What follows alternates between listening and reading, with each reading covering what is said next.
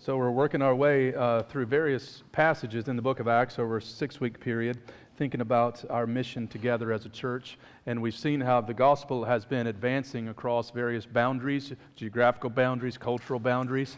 And now we see the gospel advancing into the uh, intellect, uh, intellectual city of Athens. And so, a remarkable passage. Uh, let's uh, pray and ask for the Lord's help as we look at it. Father, we thank you again for another opportunity to open your book. And we pray that the same Holy Spirit who inspired the writing of Scripture would illuminate our minds and hearts today to behold wonderful things from it. For those who are not yet Christians, we pray that you would open up their heart as you did for Lydia when she was able to understand and believe. And for those in the room who are Christians, we pray that you would help us today to grow in the knowledge and grace of our Lord Jesus Christ. And we pray this in his good name. Amen. Someone uh, once offered me a job some 20 years ago, I think it was, and said, Tony, I want to change the world, and I want you to help me. And that's the kind of thing a young guy likes to hear, but even then I was asking the question is that realistic? A lot of people today hear the talk of world change as being triumphalistic, idealistic, and naive. Some question whether or not we should even try to change the world. Uh, comedian Stephen Colbert, in a parody of the traditional commencement address, told Princeton grads, quote, You can change the world. Please don't do that, okay? Some of us like the way things are going right now. But Christians are expected to be part of a kingdom advancing movement that does indeed change lives and consequently changes the world. And this idea is present in Acts chapter 17 prior to Paul uh, arriving in Athens, he is in Thessalonica and then uh, in Berea. And we read in verse 6 that by the time Paul and his team had reached Thessalonica, uh, they had already, quote, turned the world upside down. New Testament scholar Kevin Rowe aptly entitles his commentary on Acts, World Upside Down. Some of you thought that was just a line in a Hamilton musical. Um, but uh, it, it's a phrase right here embedded in Acts chapter 17. And we see that the primary way in which they were turning the world upside down was through the clear proclamation of Christ, beginning in the synagogue, working itself out into the marketplace. But it didn't come without challenges, it didn't come without hardships. From city to city, Paul is uh, enduring opposition. He later writes to the Thessalonians in chapter 2 of his first letter We had boldness in our God to declare to you the gospel of God in the midst of much conflict. Paul is ministering in the middle of all kinds of opposition. And we read prior to Athens, he goes from Thessalonica to Berea, and those who were opposed to him in Thessalonica chase him all the way to Berea. And now his companions sent him by boat to Athens.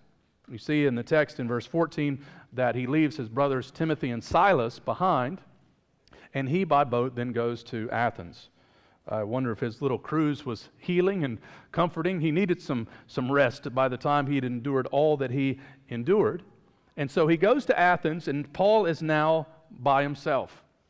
Now, this was a majestic city, of course. Famous playwrights, historians, medical geniuses, philosophers, artists, sculptors, all once called Athens home. In Paul's day, the, the golden age of Athens was gone. That was the 5th century BC. But it was still a beautiful, influential, intellectual city. Now, in every Greek city, the highest point of elevation housed a temple to some god or goddess, usually the patron god of the city. High cities in Greek is called the Acropolis, the high city. And Athena was the patron goddess of the city and her enormous statue set on top of the Acropolis. And you have seen, I'm sure, pictures today of the, the Acropolis. And about 50 yards from the Acropolis, from Athena, was a little hill called the Areopagus or Mars Hill. The Greek god of war, Ares, corresponds to the Roman god of war, Mars. So it's Areopagus or Mars Hill. And today you can go to Mars Hill and you can see an inscription of this entire text uh, on, on, the, on one of those rocks there. And we've heard of churches even being called Mars Hill, haven't we? I haven't heard of an Areopagus church yet. Maybe someone wants to take up that name uh, at some point, but it hasn't. Well, never about. Better shut up about Mars Hill. Um, the, the question that's now on our mind as Paul engages into this uh, influential city is what will he do? Tertullian once asked the famous question What does Athens have to do with Jerusalem? What does the, the, the city of philosophy have to do with the city of God's revelation? How will Paul engage the Athenians? There's a lot for us to learn here because you're already probably seeing some of the uh, transferable ideas with our own time. We live in one of the most intelligent cities in America, in Raleigh, Durham. But, but even though we have a lot of smart people, we still have a lot of unconverted people. And it's not uncommon actually to meet a very smart person who doesn't have a high level of knowledge of the Bible. I remember being on a, a, a trip with Donnie one time on a plane, and, and he was talking to a lady, a very smart lady in the medical community, who had never heard of the book of Job before. And the idea that the Bible had an overarching storyline was a foreign idea to her. Again, very intelligent, but not an, a good understanding of, of the Bible. How do we engage these kinds of people? How do we engage this secular world with the unchanging gospel? Well, let's look at this text in four parts. First of all, what Paul saw. Secondly, what he felt. Thirdly, where he went. And fourthly, what he said. Saw, felt, went, said. What did Paul see? Verse 16. You notice in the text here it says that Paul is waiting for his companions. I think that's an important word for us that Paul is not on a strategically planned mission trip. As we said last week, that the will of God often takes us on many twists and turns, and Paul has now arrived here in Athens because persecution has, has pushed him out there, and he's by himself. What will Paul do when he's in this city? You know, Paul could just chill. He's just waiting on his guys, after all. He could just enjoy some Greek pastries, uh, a Greek salad, which is just called a salad over there. Uh, you know, there's, there's, a, there's a number of things that Paul could be doing in Athens that would be a whole lot of fun. But what attracts Paul when he first goes to the city, what gets his attention is not the beauty of the city or the food of the city, it's the idolatry in the city. It says that he saw that the city was full of idols. The marketplace was lined with idols. Someone once said, It's easier to find a God in Athens than a person. The phrase full of idols is rendered in other uh, translations as being under idols or smothered in idols or flooded in idols. That was the city of Athens. Now, you and I won't go out to the grocery store or the restaurants today and see physical idols, most likely, but idols in our day are just as present, even though they might not be as in your face as it was there in Athens. John Calvin famously said, The human heart is an idol factory. That we are geniuses in inventing idols. This weekend, as many of you know, Pastor Tim Keller went to be with Jesus. He's influenced us in so many ways, and he has a great book called Counterfeit Gods, which is a book on idolatry. And he says this What is an idol? It is anything that absorbs your heart and imagination more than God. And that, my friend, can be a number of things, can't it? Sometimes it can be even good things. But it also can be sinful things, it can be worldly things. In fact, Michael, who was just up here, was telling me a story about a guy who was uh, not a Christian yet, and he was going through the Gospel of John with another guy, and they got to about chapter 5, and he just stopped showing up to the Bible study, and they couldn't find him, and they eventually bumped into him at the coffee shop, and he said, I came to the point that I realized if Jesus is to be Lord of my life, then I probably can't get the boat that I want. That his, his whole life and aspiration and planning was all about a yacht and that's what he wanted. And you think about that, like idols can be all sorts of things. In the book of Exodus, they make a golden calf out of their own gold and worship it. And the psalmist says in Psalm 106 they exchange the glory of God for the image of an ox that eats grass. Don't worship God, worship an ox that eats grass. And you see, that is the history of humanity. We make bad trades. We exchange the one who satisfies us and has come to save us for created things. And this disturbs Paul. Paul sees this, doesn't he? And by the way, if you're a Christian, one of the things that's happened in our conversion, Paul says to the Thessalonians, is that we've turned from idols to the living God. Praise God if He has done that for you. He's opened up your eyes to see the reality of Jesus and that idols will never satisfy. So if you're looking to anything to give you what only Jesus can give you, salvation, fulfillment, joy, hope. That is an idol that needs to be put to death. That's what he sees. He sees the whole world differently.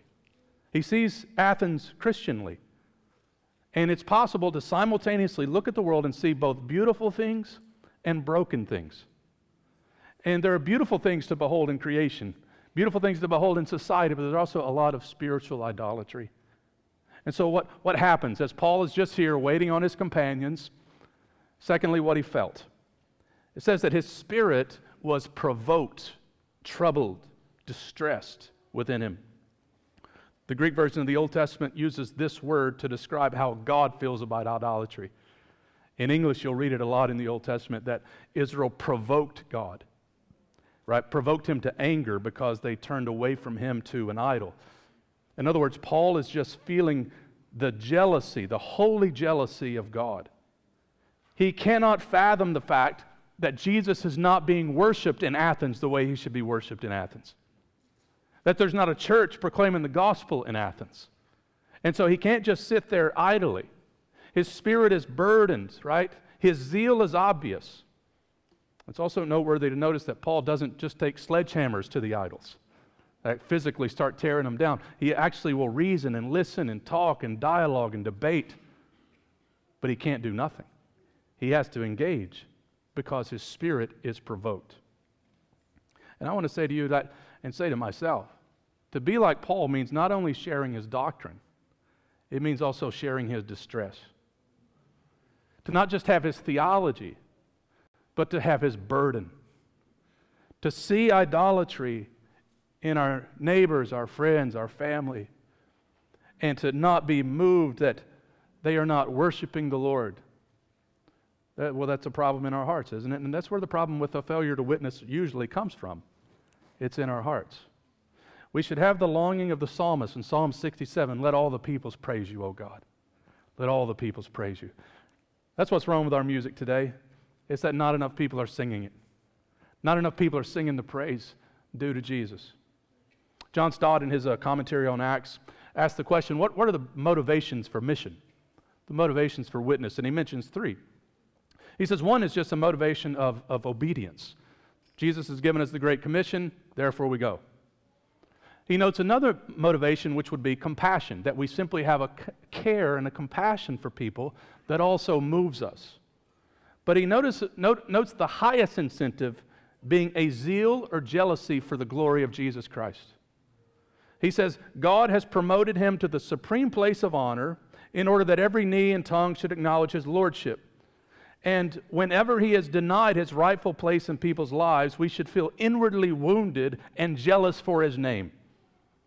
He says, as Henry Martyn uh, expressed it as he was a missionary to Muslims in Persia, I could not endure existence if Jesus is not glorified.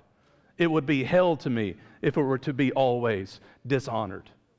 We want Jesus to be honored where he's not named and where he's not known in the lives of people who do not know him and do not name him as their Lord.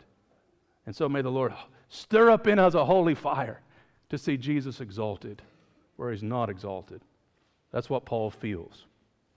Thirdly, where Paul goes, where he went. Three places are noted here in Athens. He goes to the synagogue, he goes to the marketplace, and he goes to the Areopagus. The latter two are similar in that he's going to engage all sorts of thinking.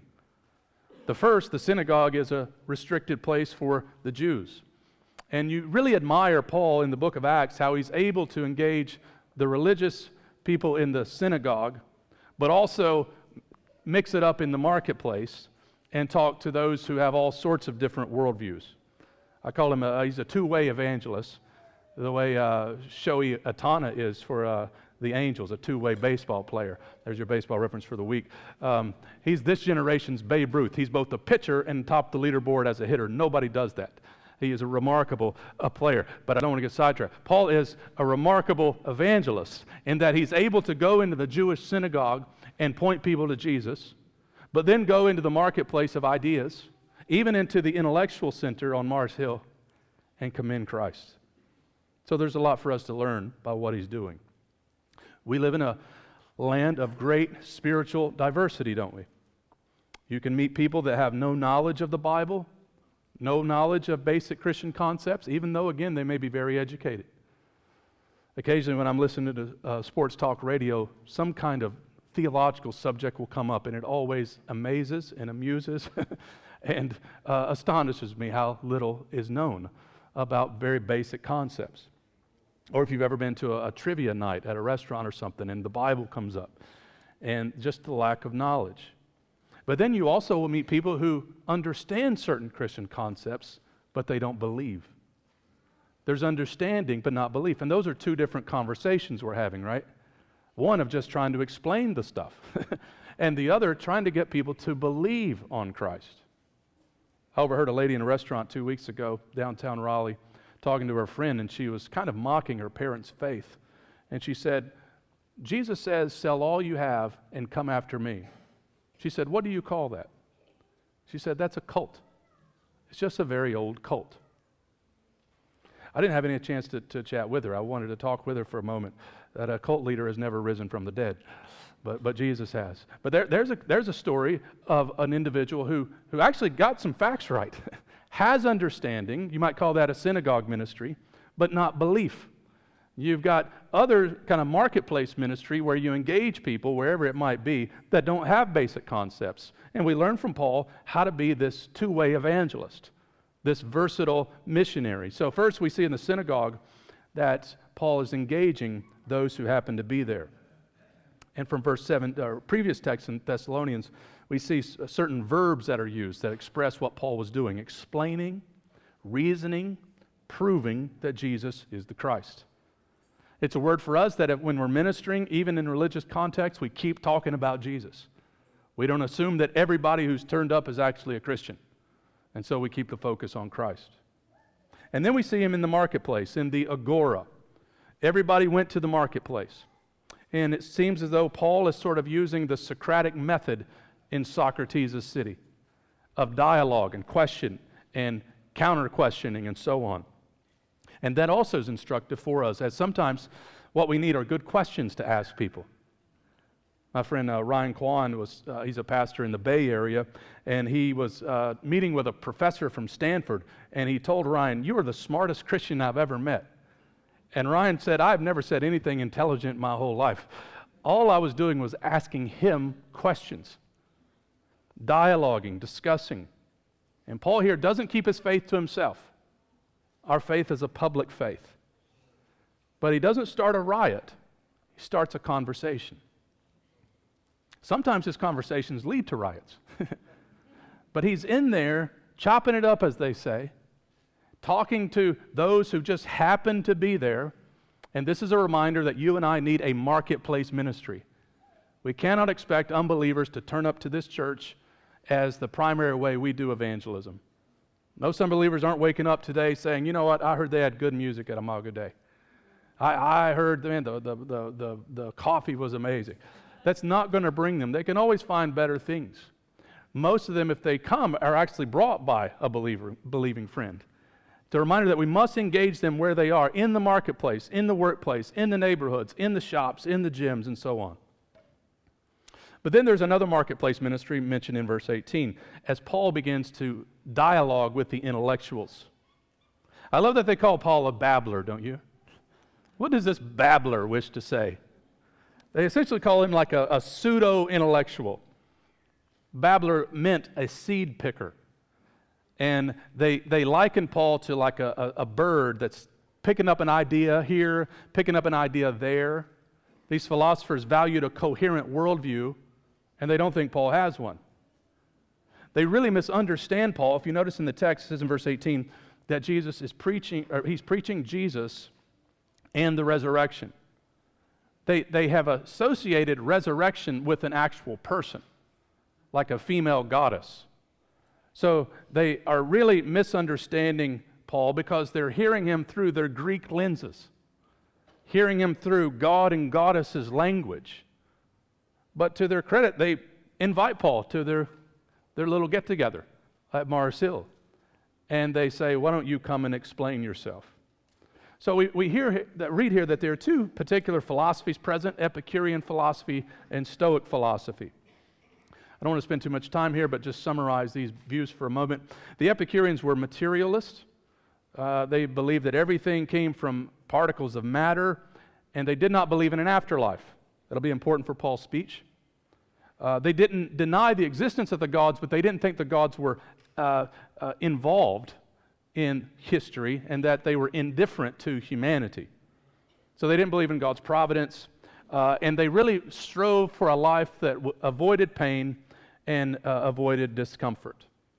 Now, that's present in our day, as people will try to get you to be free from the idea of God, free from the idea of God's providence, free from the idea of death and the afterlife, and just pursue pleasure apart from pain. That's very present in what we uh, call today the nones, N O N E S, those who, uh, when they fill out their paperwork, say that they have no religious affiliation. One of the fastest growing groups in society. No idea of God, no thought of afterlife, no thought of providence. Just pursue pleasure, avoid pain. The Stoics, on the other hand, were pantheists. They contended that the physical universe is empowered by a reasoning force known as logos, which connects the divine with the material.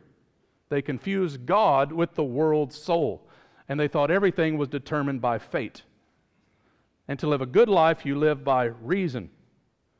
They would have acknowledged the idea of God's nearness, though not the way Paul mentions it, but reject the notion that history was going somewhere. Today we hear the phrase, que sera, sera, whatever will be, will be. That captures the spirit of the Stoics. Just sort of grin and bear it. There's nothing you can do about it. Both worldviews were hopeless and quite meaningless. And Paul addresses, he goes to war on Mar- at Mars Hill on these ideas. So let's look at what Paul says finally, number four. This is just an outline of Paul's speech, as are the other speeches in the book of Acts. The, the normal speech at the Areopagus lasted like two to three hours. This is not like a sermon in corporate worship where you're going to have a couple songs and a creed or whatever, and then it's like you're up. This is more like uh, next. Uh, we've heard an Epicurean, we've heard a Stoic, we've heard a guy from uh, the Far East. Now, why don't the babbler come and address us? And so Paul goes up to the Areopagus and he's, he's trying to respond to their question what do these things mean? And we read in verse 21 that the Athenians loved many new things. And they didn't really need a new thing, they needed the old message. They needed new life. As we've often said around here, we have a new church, but we have an old message. We have nothing new. The gospel is unchanging. But Paul knows that this old message needs to be applied to them in particular ways. And so he gives the gospel in the grand story of the Bible. He shows them the reasonableness of the faith, the exclusivity of the faith, and the necessity of repenting and believing. And you could trace the outline of this speech in six parts. He talks about God as creator, God as sustainer, God is the ruler of the nations, God being knowable, God being the father of humanity, and God being the judge and rescuer. First, you notice in verse 24, God is creator. He made the world, he says, and everything in it. This stands in contrast to the Epicureans and Stoics because Paul is saying that God is both distinct from his creation and also involved in it. And the fact that he is creator of everything suggests that he cannot be contained, verse 24b, in a shrine or a temple. You know, even when Solomon dedicates the temple in 1 Kings chapter 8, he acknowledges that God cannot be domesticated. You cannot confine the Creator. You cannot lock up the Creator. The world is the theater of God's revelation of His glory.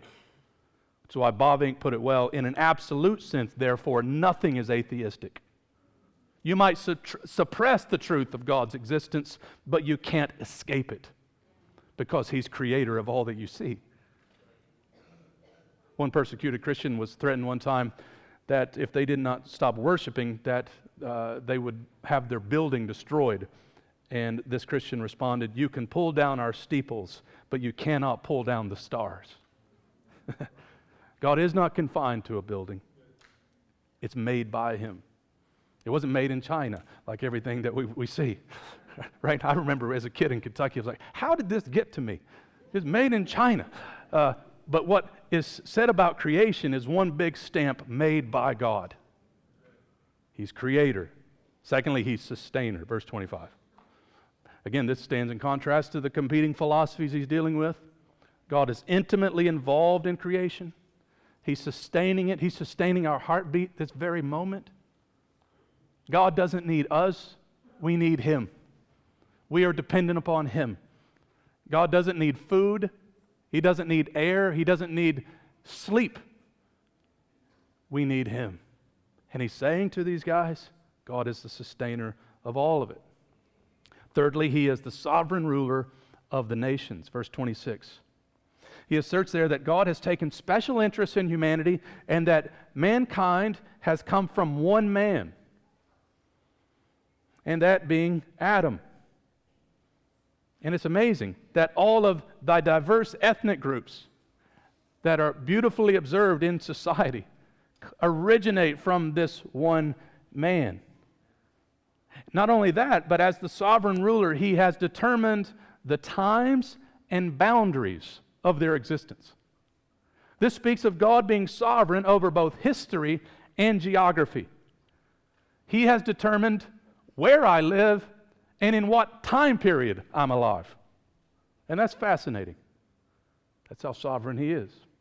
So when you read stats today like Raleigh's the second fastest growing city in America, or I read yesterday in U.S. News and World Report that it was uh, named the third best city in America to live in. You can interpret that in a number of different ways, but I see that as God's providence. That God is bringing people to this area because He is the sovereign ruler of the nations, and there will be opportunity for them to hear our witness and believe. Well, God is also knowable.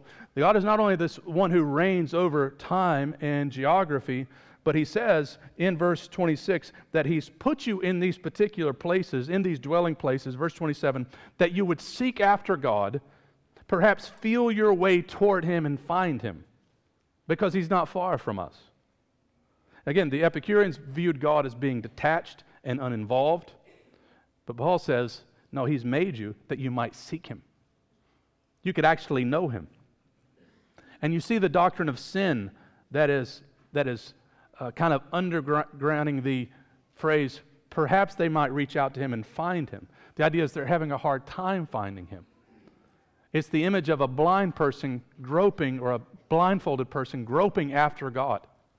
There's an awareness that he exists, but how might you know him? So they're trying to reach out and feel for him.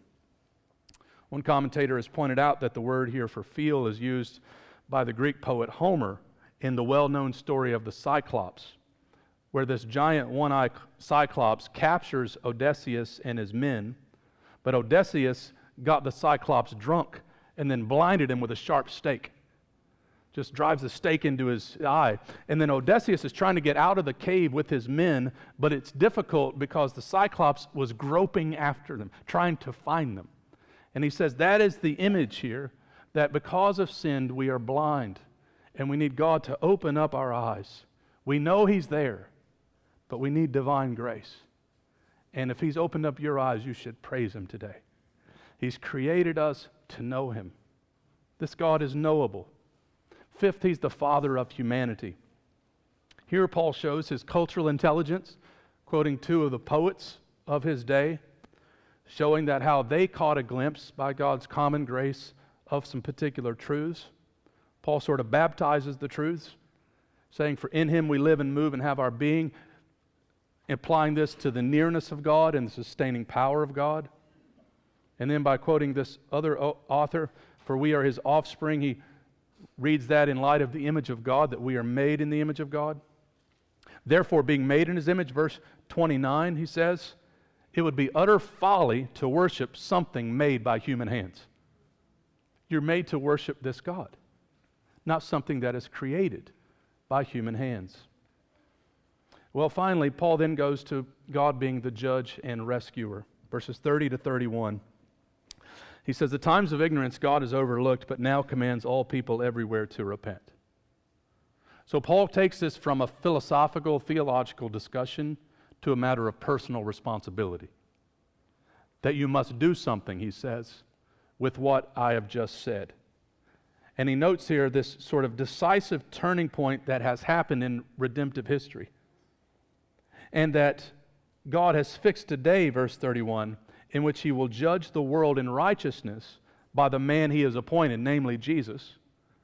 And he has shown us that that is going to happen because he's raised him from the dead. So think about this. Paul starts with creation, he ends with resurrection and then final judgment. He tells the Athenians that God has committed judgment to his son Jesus, and he's appointed a fixed day in which he will judge the world in perfect righteousness. But if they will repent, this judge can save them, rescue them. Salvation comes through this one man, the second Adam, Jesus Christ, who lived the life we couldn't live and died the death we should have died. We come from the one man, Adam, but we must turn to this man, Jesus, to save us. So that's the clear calling in Scripture to repent and believe the gospel. And if you're not a Christian, that's the calling from our text today to you to repent and believe. Now, at this point, Paul's speech is halted. It seems like they're sort of tracking along until he gets to this idea of judgment, until this idea of exclusive salvation in Jesus. And before we look at the response to the sermon in the final couple of verses, I think it's no, worth noting four things that Paul has just done in this speech that are transferable for us. First of all, I want you to notice Paul's model of consistency. Even though he's not on a strategically planned mission trip, he's still on mission. He, he never takes a break. I've said before that I don't think there's ever a perfect time to do evangelism. Like if I were waiting on my life having no drama before I shared the gospel, I would never share the gospel. right? And, and so just realize that. I mean, Paul here is beat up, he's by himself, you know, but what he saw provokes him. He has to do something. There's a consistency here. Secondly, there's something to note about his comprehensiveness. Now, granted, Paul is a genius, right? He's brilliant. You may be saying, I can't identify with him. Yeah, I think you can. What, what I mean by comprehensiveness is Paul is basically just starting with creation and taking it to the end. He, he's able to share, show the whole story of the Bible, which is very important uh, for today, as a lot of people don't have the basic framework to even understand Jesus. They don't have the pre story, right? So often our presentation of the gospel starts with, You are a sinner. But there is no creation and imago Dei. That, that's prior in the story, right? And so it's important that we, we learn, we step back, and we're able to articulate, and as best we can in our own language, the true story of the whole world that culminates in Jesus. Thirdly, there is contextualization. Big word simply means being able to speak to your context, being able to speak to the people that you're addressing. I see Paul doing this by a number of uh, phrases in this text when he says, I see this, or I perceive this. I saw an inscription, he says, to an unknown God. He's aware of his audience. He's not adjusting the truth, he's applying the truth to the people that he's talking to. This is being a wise witness, being a loving witness. You want to uh, speak to the people you're addressing wisely because you love them. You want them to understand uh, the gospel. He quotes their poets, doesn't he? Um, today, we're probably not walking around quoting poets, though you might if you're into that. And you're talking to people who like poetry. But a lot of the, today's philosophies and uh, a lot of the high intellectual thought trickles down into pop music and pop film which is where a lot of people live. And while we don't need to be immersed in that world necessarily, we do need to be somewhat aware of what people are hearing, what they're believing, how people are being discipled every day by the world's poets today, so that we can establish sort of a point of contact with them and then bring a point of conflict to them with the gospel, showing how their worldview collides with the gospel and how only Jesus can resolve that. Stott beautifully puts it wherever we begin with people, we shall end with Jesus Christ, who is himself the good news and who alone can fulfill all human aspirations. So wherever we begin, we end with Jesus. And then I want you to notice Paul's courage. Paul didn't go blow up the city, nor did he do nothing. He engages them, and this takes courage to walk up in front of the, you're the only Christian there, and you got all these competing philosophies. You're not among friends. And he shares the exclusive salvation in Jesus in the face of these philosophies. He talks about the fact that Jesus rose bodily to a group of people who don't believe that's a reality. He talks about the fact that history is going somewhere to a group of philosophers who denied that idea. There's great courage, spirit given courage. So, how does it all end? Well, we see in the text, verses 32 to 34, there are three responses to Paul's message. And I would venture to say, when we share the good news, we will experience these three as well. Some mocked Paul. We should not be surprised if that happens to us. Some want to hear more. We'll, we'll hear that sometimes. It takes a lot of time sometimes with people. And then some actually believed. Some men believed and joined Paul, and a lady named uh, Damaris also believes. And we'll experience these same things today. Now, sometimes people are critical of Paul's speech in Athens. I don't think we should be.